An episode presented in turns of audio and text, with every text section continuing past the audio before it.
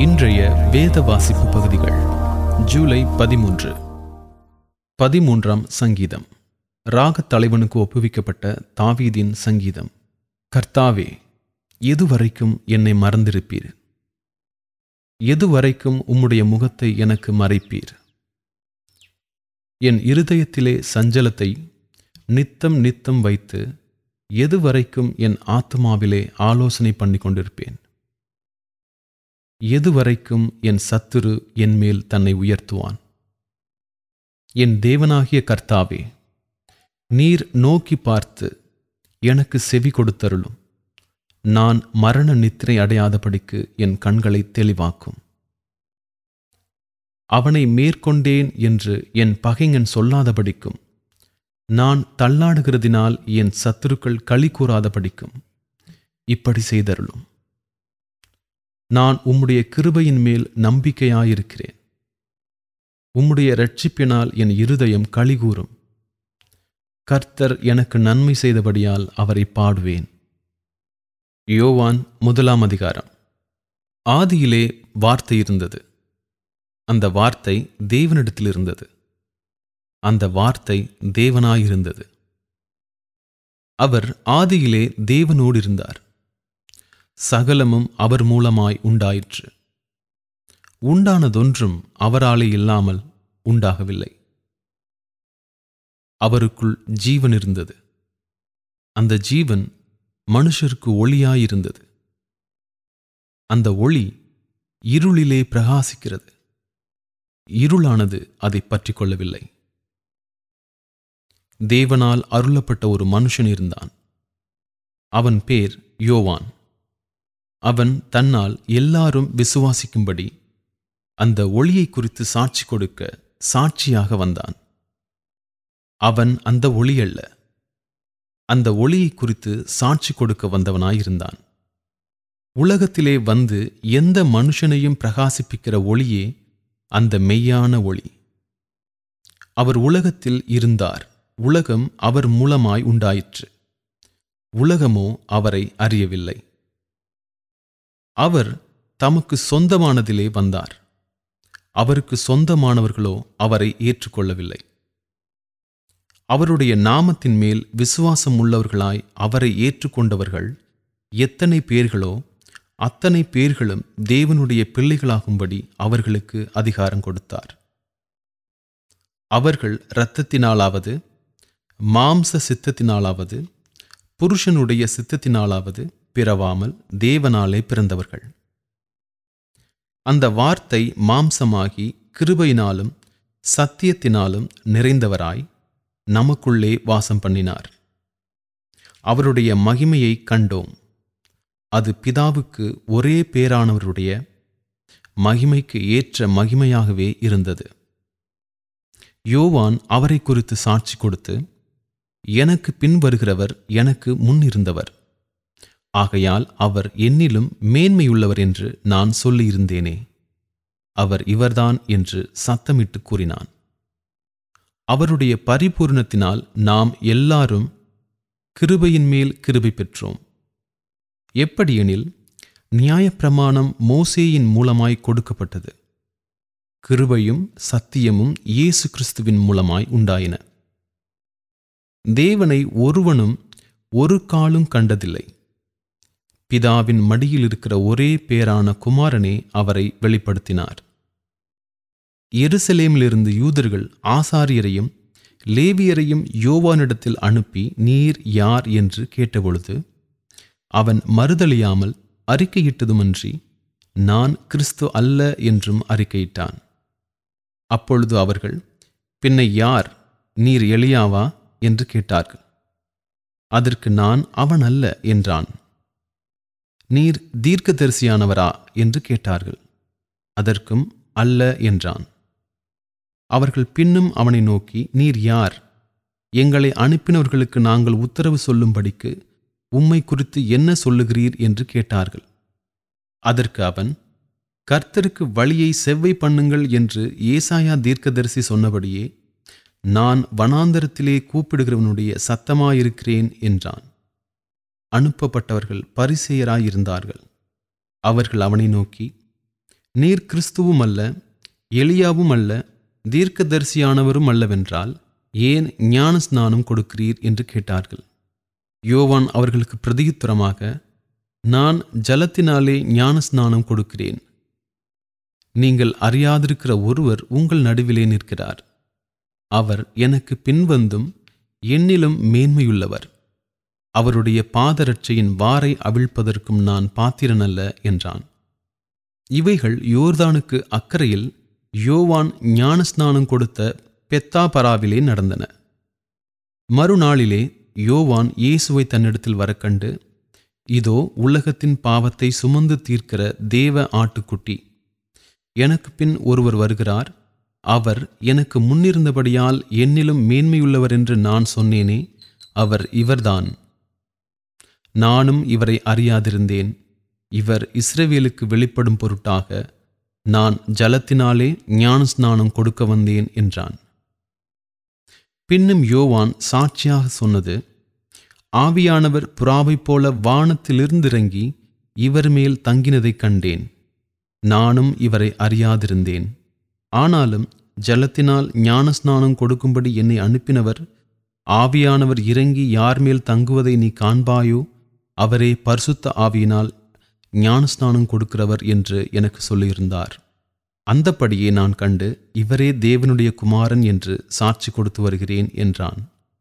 மறுநாளிலே யோவானும் அவனுடைய சீசரில் இரண்டு பேரும் நிற்கும்போது இயேசு நடந்து போகிறதை அவன் கண்டு இதோ தேவ ஆட்டுக்குட்டி என்றான். அவன் அப்படி சொன்னதை அவ்விரண்டு சீசரும் கேட்டு இயேசுவுக்கு பின் சென்றார்கள். இயேசு திரும்பி அவர்கள் பின் செல்லுகிறதைக் கண்டு என்ன தேடுகிறீர்கள்? என்றார். அதற்கு அவர்கள் ரபி நீர் எங்கே தங்கியிருக்கிறீர்? என்று கேட்டார்கள். ரபி என்பதற்கு போதகரே என்று அர்த்தமாம். அவர் வந்து பாருங்கள் என்றார். அவர்கள் வந்து அவர் தங்கியிருந்த இடத்தைக் கண்டு அன்றைய தினம் அவரிடத்தில் தங்கினார்கள். அப்பொழுது ஏறக்குறைய பத்து மணி வேளையாயிருந்தது. யோவான் சொன்னதை கேட்டு அவருக்கு பின் சென்ற இரண்டு பேரில் ஒருவன் சீமோன் பேதுருவின் சகோதரனாகிய அந்திரேயா என்பவன். அவன் முதலாவது தன் சகோதரனாகிய சீமோனைக் கண்டு மேசியாவைக் கண்டோம் என்று சொன்னான். மேசியா என்பதற்கு கிறிஸ்து என்று அர்த்தமாம். பின்பு அவனை இயேசுவினிடத்தில் கூட்டிக் கொண்டு வந்தான். இயேசு அவனை பார்த்து நீ யோனாவின் மகனாகிய சீமோன் நீ கேபா என்னப்படுவாய் என்றார். கேபா என்பதற்கு பேதுரு என்று அர்த்தமாம். மறுநாளிலே இயேசு கலிலேயாவுக்கு போக மனதாயிருந்து பிலிப்புவைக் கண்டு நீ எனக்கு பின் சென்று வா என்றார். பிலிப் என்பவன் அந்திரையா பேதுரு என்பவர்களுடைய ஊராகிய பெத்சாயிதா பட்டணத்தான். பிலிப்பு நாத்தான் வேலை கண்டு நியாயப்பிரமாணத்திலே மோசேயும் தீர்க்கதரிசிகளும் எழுதியிருக்கிறவரை கண்டோம். அவர் யோசேப்பின் குமாரனும் நாசரே தூரானுமாகிய இயேசுவே என்றான். அதற்கு நாத்தான் வேல் நாசரேத்திலிருந்து யாதொரு நன்மை உண்டாகக்கூடுமா என்றான். அதற்கு பிழிப்பு வந்து பார் என்றான். இயேசு நாத்தான் வேலை தம்மிடத்தில் வரக்கண்டு அவனை குறித்து இதோ கபடற்ற உத்தம இஸ்ரவேலன் என்றார். அதற்கு நாத்தான் வேல் நீர் என்னை எப்படி அறிவீர் என்றான். இயேசு அவனை நோக்கி பிழிப்பு உன்னை அழைக்கிறதற்கு முன்னே நீ அத்திமரத்தின் கீழ் இருக்கும்போது உன்னை கண்டேன் என்றார். அதற்கு நாத்தான்வேல் ரபி நீர் தேவனுடைய குமாரன் நீர் இஸ்ரவேலின் ராஜா என்றான். இயேசு அவனுக்கு பிரதியுத்தரமாக அத்திமரத்தின் கீழே உன்னை கண்டேன் என்று நான் உனக்கு சொன்னதினாலேயா விசுவாசிக்கிறாய்? இதிலும் பெரிதானவைகளை காண்பாய் என்றார். பின்னும் அவர் அவனை நோக்கி வானம் திறந்திருக்கிறதையும் தேவ தூதர்கள் மனுஷகுமாரனிடத்திலிருந்து ஏறுகிறதையும் இறங்குகிறதையும் நீங்கள் இது முதல் காண்பீர்கள் என்று மெய்யாகவே மெய்யாகவே உங்களுக்கு சொல்லுகிறேன் என்றார். இரண்டு நாளாகமம் முப்பத்தி இரண்டாம் அதிகாரம். இக்காரியங்கள் நடந்தேறி வருகையில் அசீரிய ராஜாவாகிய சனகெரிப் வந்து யூதாவுக்குள் பிரவேசித்து அரணான பட்டணங்களுக்கு எதிராக பாளையமிறங்கி அவைகளை தன் வசமாக்கிக் கொள்ள நினைத்தான். சனகிரிப் வந்து எருசலேமின் மேல் யுத்தம் பண்ண நோக்கம் கொண்டிருப்பதை இசேக்கியா கண்டபோது நகரத்திற்கு புறம்பே இருக்கிற ஊற்றுகளை தூர்த்து போட தன் பிரபுக்களோடும் தன் பராக்கிரமசாலிகளோடும் ஆலோசனை பண்ணினான். அதற்கு அவர்கள் உதவியாயிருந்தார்கள். அசீரிய ராஜாக்கள் வந்து அதிக தண்ணீரை கண்டுபிடிப்பானேன்? என்று சொல்லி அநேகம் ஜனங்கள் கூடி எல்லா ஊற்றுகளையும் நாட்டின் நடுவில் பாயும் ஓடையையும் தூர்த்து போட்டார்கள். அவன் திடன் கொண்டு இடிந்து போன மதிலையெல்லாம் கட்டி அவைகளையும் வெளியிலுள்ள மற்ற மதிலையும் கொத்தளங்கள் மட்டும் உயர்த்தி தாவீது நகரத்தின் கோட்டையை பலப்படுத்தி திரளான ஆயுதங்களையும் கேடகங்களையும் பண்ணி ஜனத்தின் மேல் படைத்தலைவரை வைத்து அவர்களை நகர வாசலின் வீதியிலே தன்னண்டையிலே கூடிவர செய்து அவர்களை நோக்கி நீங்கள் திடன் கொண்டு தைரியமாயிருங்கள். அசீரியா ராஜாவுக்கும் அவனோடு இருக்கிற ஏராளமான கூட்டத்திற்கும் பயப்படாமலும் கலங்காமலும் இருங்கள். அவனோடு இருக்கிறவர்களை பார்க்கலும் நம்மோடு இருக்கிறவர்கள் அதிகம்.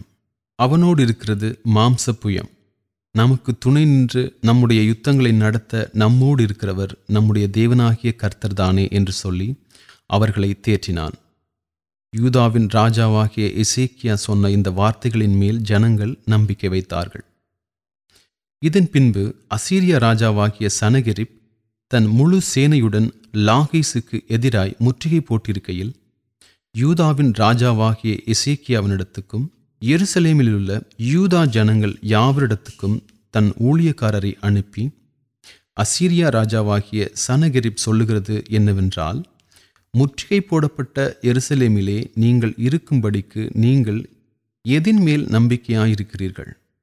நம்முடைய தேவனாகிய கர்த்தர் நம்மை அசீரியருடைய ராஜாவின் கைக்கு தப்புவிப்பார் என்று எசேக்கியா சொல்லி நீங்கள் பசியினாலும் தாகத்தினாலும் சாகும்படி உங்களை போதிக்கிறான் அல்லவா அவருடைய மேடைகளையும் அவருடைய பலிபீடங்களையும் தள்ளிவிட்டவனும் ஒரே பலிபீடத்திற்கு முன்பாக பணிந்து அதன் மேல் தூபங்காட்டுங்கள் என்று யூதாவுக்கும் எருசலேமியருக்கும் சொன்னவனும் அந்த எசேக்கியதான் அல்லவா? நானும் என் பிதாக்களும் தேசத்து சகல ஜனங்களும் செய்ததை அறியீர்களோ? அந்த தேசங்களுடைய ஜாதிகளின் தேவர்கள் அவர்கள் தேசத்தை நம்முடைய கைக்கு தப்புவிக்க அவர்களுக்கு பலன் இருந்ததோ? உங்கள் தேவன் உங்களை என் கைக்கு தப்புவிக்க கூடும்படிக்கு என் பிதாக்கள் பாழாக்கின அந்த ஜாதிகளுடைய எல்லா தேவர்களிலும் எவன் தன் ஜனத்தை என் கைக்கு தப்புவிக்க பலவானாயிருந்தான். இப்போதும் இசேக்கியா உங்களை வஞ்சிக்கவும் இப்படி உங்களை போதிக்கவும் இடங்கொடுக்க வேண்டாம். நீங்கள் அவனை நம்பவும் வேண்டாம். ஏனென்றால் எந்த ஜாதியின் தேவனும் எந்த ராஜ்யத்தின் தேவனும் தன் ஜனத்தை என் கைக்கும் என் பிதாக்களின் கைக்கும் தப்புவிக்க கூடாதிருந்ததே உங்கள் தேவன் உங்களை என் கைக்கு தப்புவிப்பது எப்படி என்கிறார் என்று சொல்லி அவனுடைய ஊழியக்காரர் தேவனாகிய கர்த்தருக்கு விரோதமாகவும் அவருடைய தாசனாகிய எசேக்கியாவுக்கு விரோதமாகவும் பின்னும் அதிகமாய் பேசினார்கள். தேசங்களுடைய ஜாதிகளின் தேவர்கள் தங்கள் ஜனங்களை என் கைக்கு தப்புவிக்காதிருந்தது போல எசேக்கியாவின் தேவனும் தன் ஜனங்களை தன் கைக்கு தப்புவிப்பதில்லை என்று இஸ்ரேவேலின் தேவனாகிய கர்த்தரை நிந்திக்கவும் அவருக்கு விரோதமாய் பேசவும் அவன் நிருபங்களையும் எழுதினான். அவர்கள் அலங்கத்தில் மேலிருக்கிற எருசலேமின் ஜனங்களை பயப்படுத்தி கலங்க பண்ணி தாங்கள் நகரத்தை பிடிக்கும்படி அவர்களை பார்த்து யூத பாஷையிலே மகா சத்தமாய் கூப்பிட்டு மனுஷர் கைவேலையினால் செய்யப்பட்டதும் பூச்சக்கருத்து ஜனங்களால் தொழுது கொள்ளப்பட்டதுமாயிருக்கிற தேவர்களை குறித்து பேசுகிற பிரகாரமாக எருசலேமின் தேவனையும் குறித்து பேசினார்கள். இது நிமித்தம் ராஜாவாகிய எசேக்கியாவும் ஆமோத்ஸின் குமாரனாகிய ஏசாயா தீர்க்கதரிசியும் பிரார்த்தித்து வானத்தை நோக்கி அபயமிட்டார்கள். அப்பொழுது கர்த்தர் ஒரு தூதனை அனுப்பினார். அவன் அசீரியருடைய ராஜாவின் பாளையத்திலுள்ள சகல பராக்கிரமசாலிகளையும் தலைவரையும் சேனாதிபதிகளையும் அதம் பண்ணினான். அப்படியே சனகெரிப் செத்த முகமாய் தன் தேசத்திற்கு திரும்பினான். அங்கே அவன் தன் தேவனுடைய கோவிலுக்குள் பிரவேசிக்கிற போது அவனுடைய கற்ப பிறப்பான சிலர் அவனை பட்டயத்தால் வெட்டி போட்டார்கள். இப்படி கர்த்தர் எசேக்கியாவையும் எருசலேமின் குடிகளையும் அசீரியருடைய ராஜாவாகிய சனகிரிபின் கைக்கும் மற்ற எல்லாருடைய கைக்கும் நீங்களாக்கி ரட்சித்து அவர்களை சுற்றுப்புறத்தார்க்கு விலக்கி ஆதரித்து நடத்தினார். அநேகம் பேர் கர்த்தருக்கென்று எருசலேமுக்கு காணிக்கைகளையும் யூதாவின் ராஜாவாகிய எசேக்கியாவுக்கு உச்சிதங்களையும் கொண்டு வந்தார்கள். அவன் இதற்கு பிற்பாடு சகல ஜாதிகளின் பார்வைக்கும் மேன்மைப்பட்டவனாயிருந்தான். அந்நாட்களில் எசேக்கியா வியாதிப்பட்டு மரணத்துக்கு ஏதுவாயிருந்தான். அவன் கர்த்தரை நோக்கி ஜெபம் பண்ணும்போது அவர் அவனுக்கு வாக்குத்தத்தம் பண்ணி அவனுக்கு ஒரு அற்புதத்தை கட்டளையிட்டார். எசேக்கியா தனக்கு செய்யப்பட்ட உபகாரத்திற்கு தக்கதாய் நடவாமல் மனமேட்டிமையானான். ஆகையால் அவன் மேலும் யூதாவின் மேலும் எருசலேமின் மேலும் கடுங்கோபம் மூண்டது. எசேக்கியாவின் மனமேட்டிமை நிமித்தம் அவனும் எருசலேமின் குடிகளும் தங்களை தாழ்த்தினபடியினால் கர்த்தருடைய கடுங்கோபம் எசேக்கியாவின் நாட்களிலே அவர்கள் மேல் வரவில்லை. எசேக்கியாவுக்கு மிகுதியான ஐஸ்வர்யமும் கனமும் உண்டாயிருந்தது. வெள்ளியும் பொன்னும் இரத்தினங்களும் கந்தவர்க்கங்களும் கேடகங்களும் வினோதமான ஆபரணங்களும் வைக்கும்படியான பொக்கிஷ சாலைகளையும் தனக்கு வந்து கொண்டிருந்த தானியமும் திராட்சரசமும் எண்ணெயும் வைக்கும்படியான பண்டக சாலைகளையும் சகல வகையுள்ள மிருக ஜீவன்களுக்கு கொட்டாரங்களையும் மந்தைகளுக்கு தொழுவங்களையும் உண்டாக்கினான். அவன் தனக்கு பட்டணங்களை கட்டுவித்து ஏராளமான ஆடு மாடுகளை வைத்திருந்தான். தேவன் அவனுக்கு மகா திரளான ஆஸ்தியை கொடுத்தார். இந்த எசேக்கியா கீயோன் என்னும் ஆற்றிலே அணை கட்டி அதன் தண்ணீரை மேற்கே இருந்து தாழ தாவீதின் நகரத்திற்கு நேராக திருப்பினான். எசேக்கியா செய்ததெல்லாம் வாய்த்தது. ஆகிலும் பாபிலோன் பிரபுக்களின் ஸ்தானாதிபதிகள் தேசத்திலே நடந்த அற்புதத்தை கேட்க அவனிடத்திற்கு அனுப்பப்பட்ட விஷயத்தில் அவன் இருதயத்தில் உண்டான எல்லாவற்றையும் அறியும்படி அவனை சோதிக்கிறதற்காக தேவன் அவனை கைவிட்டார். எசேக்கி அவன் மற்ற வர்த்தமானங்களும் அவன் செய்த நன்மைகளும் ஆமோத்ஸின் குமாரனாகிய ஏசாயா தீர்க்கதரிசியின் புஸ்தகத்திலும் யூதா இஸ்ரேவேல் ராஜாக்களின் புஸ்தகத்திலும் எழுதியிருக்கிறது. எசேக்கியா தன் பிதாக்களோடே நித்திரையடைந்த பின்பு அவனை தாவீது வம்சத்தாரின் கல்லறைகளில் பிரதானமான கல்லறையில் அடக்கம் பண்ணினார்கள். யூதா வனைத்தும் எருசலேமின் குடிகளும் அவன் மறித்தபோது அவனை கணம் பண்ணினார்கள். அவன் குமாரனாகிய மனாசே அவன் ஸ்தானத்தில் ராஜாவானான். இரண்டு நாளாகமும் முப்பத்தி மூன்றாம் அதிகாரம். மனாசே ராஜாவாகிற போது பன்னிரண்டு வயதாயிருந்து ஐம்பத்தைந்து வருஷம் எருசலேமில் அரசாண்டான். கர்த்தர் இஸ்ரேவேல் புத்திரருக்கு முன்பாக துரத்தின ஜாதிகளுடைய அருவறுப்புகளின்படியே அவன் கர்த்தரின் பார்வைக்கு பொல்லாப்பானதை செய்தான்.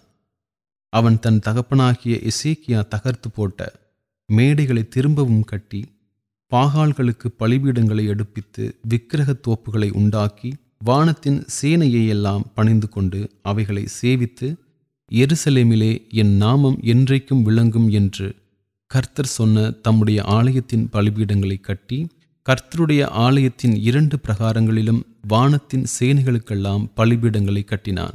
அவன் இன்னோம் குமாரரின் பள்ளத்தாக்கிலே தன் குமாரரை தீமிதிக்க பண்ணி நாளும் நிமித்தமும் பார்த்து பில்லி சூனியங்களை அனுசரித்து அஞ்சனம் பார்க்கிறவர்களையும் குறி சொல்லுகிறவர்களையும் வைத்து கர்த்தருக்கு கோபம் உண்டாக அவர் பார்வைக்கு மிகுதியும் பொல்லாப்பானதை செய்தான்.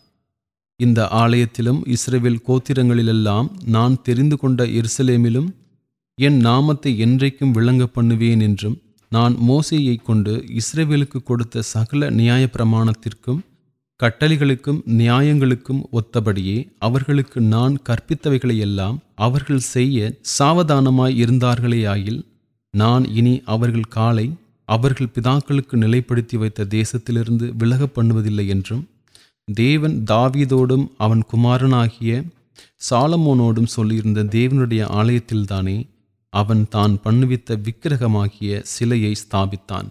அப்படியே கர்த்தர் இஸ்ரவேல் புத்திரருக்கு முன்பாக அளித்த ஜாதிகளை பார்க்கிலும் யூதாவும் எருசலேமின் குடிகளும் பொல்லாப்பு செய்யத்தக்கதாய் மனாசே அவர்களை வழி தப்பி போக பண்ணினான்.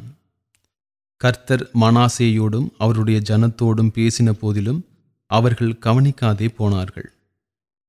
ஆகையால் கர்த்தர் அசீரியா ராஜாவின் சேனாதிபதிகளை அவர்கள் மேல் வரப்பண்ணினார். அவர்கள் மனாசையை முட்செடிகளில் பிடித்து இரண்டு வெண்கலச் சங்கிலியால் அவனை கட்டி பாபிலோனுக்கு கொண்டு போனார்கள். இப்படி அவன் நெருக்கப்படுகையில் தன் தேவனாகிய கர்த்தரை நோக்கி கெஞ்சி தன் பிதாக்களின் தேவனுக்கு முன்பாக மிகவும் தன்னை தாழ்த்தினான். அவரை நோக்கி அவன் விண்ணப்பம் பண்ணி கொண்டிருக்கிற போது அவர் அவன் கெஞ்சுதலுக்கு இறங்கி அவன் ஜெபத்தை கேட்டு அவனை திரும்ப எருசலேமிலுள்ள தன்னுடைய ராஜ்யத்திற்கு வரப்பண்ணினார். கர்த்தரே தேவன் என்று அப்பொழுது மனாசே அறிந்தான். பின்பு அவன் தாவீதுடைய நகரத்தின் வெளி அலங்கத்தை கீயோனுக்கு மேற்கே இருக்கிற பள்ளத்தாக்கு தொடங்கி மீன் வாசல் மட்டும் கட்டி ஓபேலை சுற்றிலும் அதை வளைத்து அதை மிகவும் உயர்த்தி யூதாவிலுள்ள அரணான பட்டணங்களிலெல்லாம் இராணுவ தலைவரை வைத்து கர்த்தருடைய ஆலயத்திலிருந்து அந்நிய தேவர்களையும் அந்த விக்கிரகத்தையும் எடுத்து போட்டு கர்த்தருடைய ஆலயம் உள்ள மலையிலும் எருசலேமிலும் தான் கட்டியிருந்த எல்லா பலிபீடங்களையும் அகற்றி பட்டணத்திற்கு புறம்பாக போடுவித்து கர்த்தருடைய பழிபீடத்தை செப்பனிட்டு அதின் மேல் சமாதான பலிகளையும் ஸ்தோத்திர பலிகளையும் செலுத்தி இஸ்ரவேலின் தேவனாகிய கர்த்தரை சேவிக்க வேண்டும் என்று யூதாவுக்கு கட்டளையிட்டான். ஆகிலும் ஜனங்கள் இன்னும் மேடைகளில் பலியிட்டு வந்தார்கள். என்றாலும் தங்கள் தேவனாகிய கருத்திற்கென்றே அப்படி செய்தார்கள். மனாசேயின் மற்ற வர்த்தமானங்களும் அவன் தன் தேவனை நோக்கி பண்ணின விண்ணப்பமும் இஸ்ரவேலின் தேவனாகிய கர்த்தரின் நாமத்தில் அவனோடே பேசின ஞான திருஷ்டிக்காரரின் வார்த்தைகளும் இஸ்ரவேல் ராஜாக்களின் புஸ்தகத்தில் எழுதியிருக்கிறது.